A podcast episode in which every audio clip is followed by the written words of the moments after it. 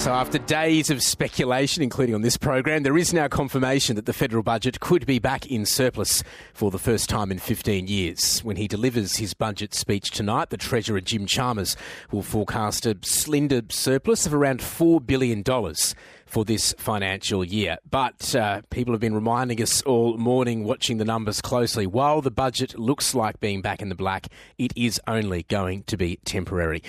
For more on this, we're joined now by the ABC senior business correspondent Peter Ryan, who has a busy day ahead, no doubt. Peter, you'll be in the budget lockup later today. Uh, this surplus, how significant is it? Well, good morning, Tom. Uh, politically, uh, yes, of course, this is a huge moment, and Jim Chalmers, in his first year as Treasurer, won't be wasting the political opportunity.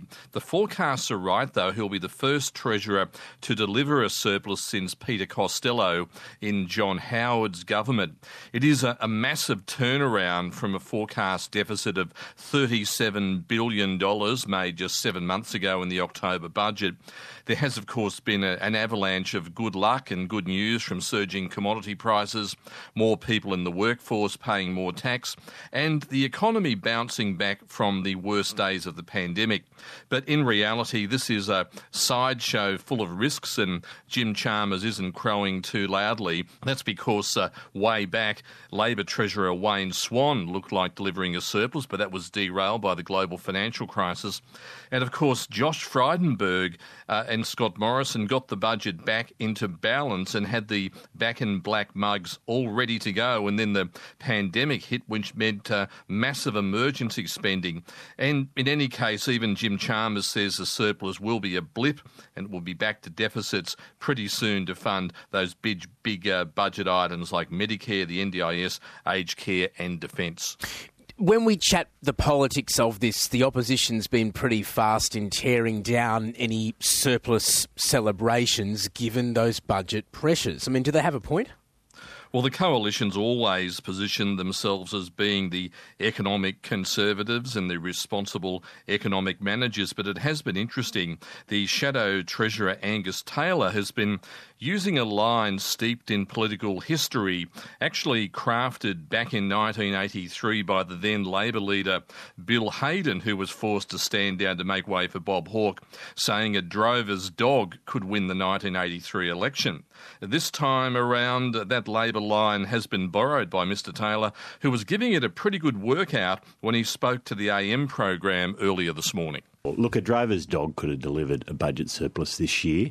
There was a budget surplus, budget balance from when uh, the economies opened up in New South Wales and Victoria after COVID in late 2021 through to the May budget. The budget was in surplus. Uh, and as I've said many times, uh, uh, a drover's dog could deliver it this year. The real test is this can Labor deliver a sustainable budget over the forwards, over the coming four years and beyond? That is crucial because uh, we need to get downward pressure on the cost of living pressures that Australians are facing, that businesses are facing, households are facing, uh, and that requires that requires sustainable budget balance, not a one-off, driving it over a cliff. Uh, and sadly, Labor's track record on this is they do drive budgets over a cliff when they inherit a strong situation. It's been a while since I've heard that drover's dog reference, certainly uh, steeped in Australian political history. That is Shadow Treasurer Angus Taylor speaking with the ABC a short time ago. Peter Ryan is with us, our senior business correspondent. Peter, now the surplus is out, what will you be looking for inside the lockup? And on that note, just for, for people who haven't experienced a budget lockup before, can you tell us a bit about what happens inside it?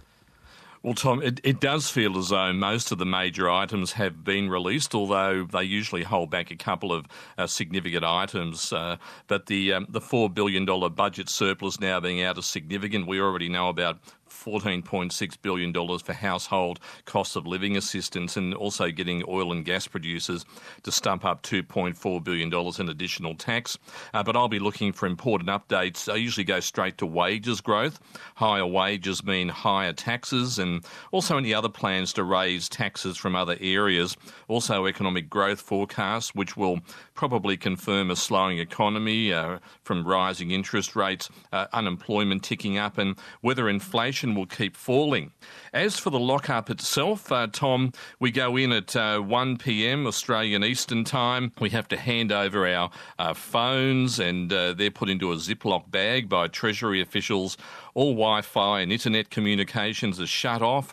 Uh, we're given the budget papers on a shared drive and they magically appear on the desktop of my uh, laptop computer. We no longer get hard copies, which I used to quite like, but uh, being soft copies, you can always do a control F to search for anything. I usually go straight for debt or deficit or maybe um, other items such as NDIS and, of course, surplus.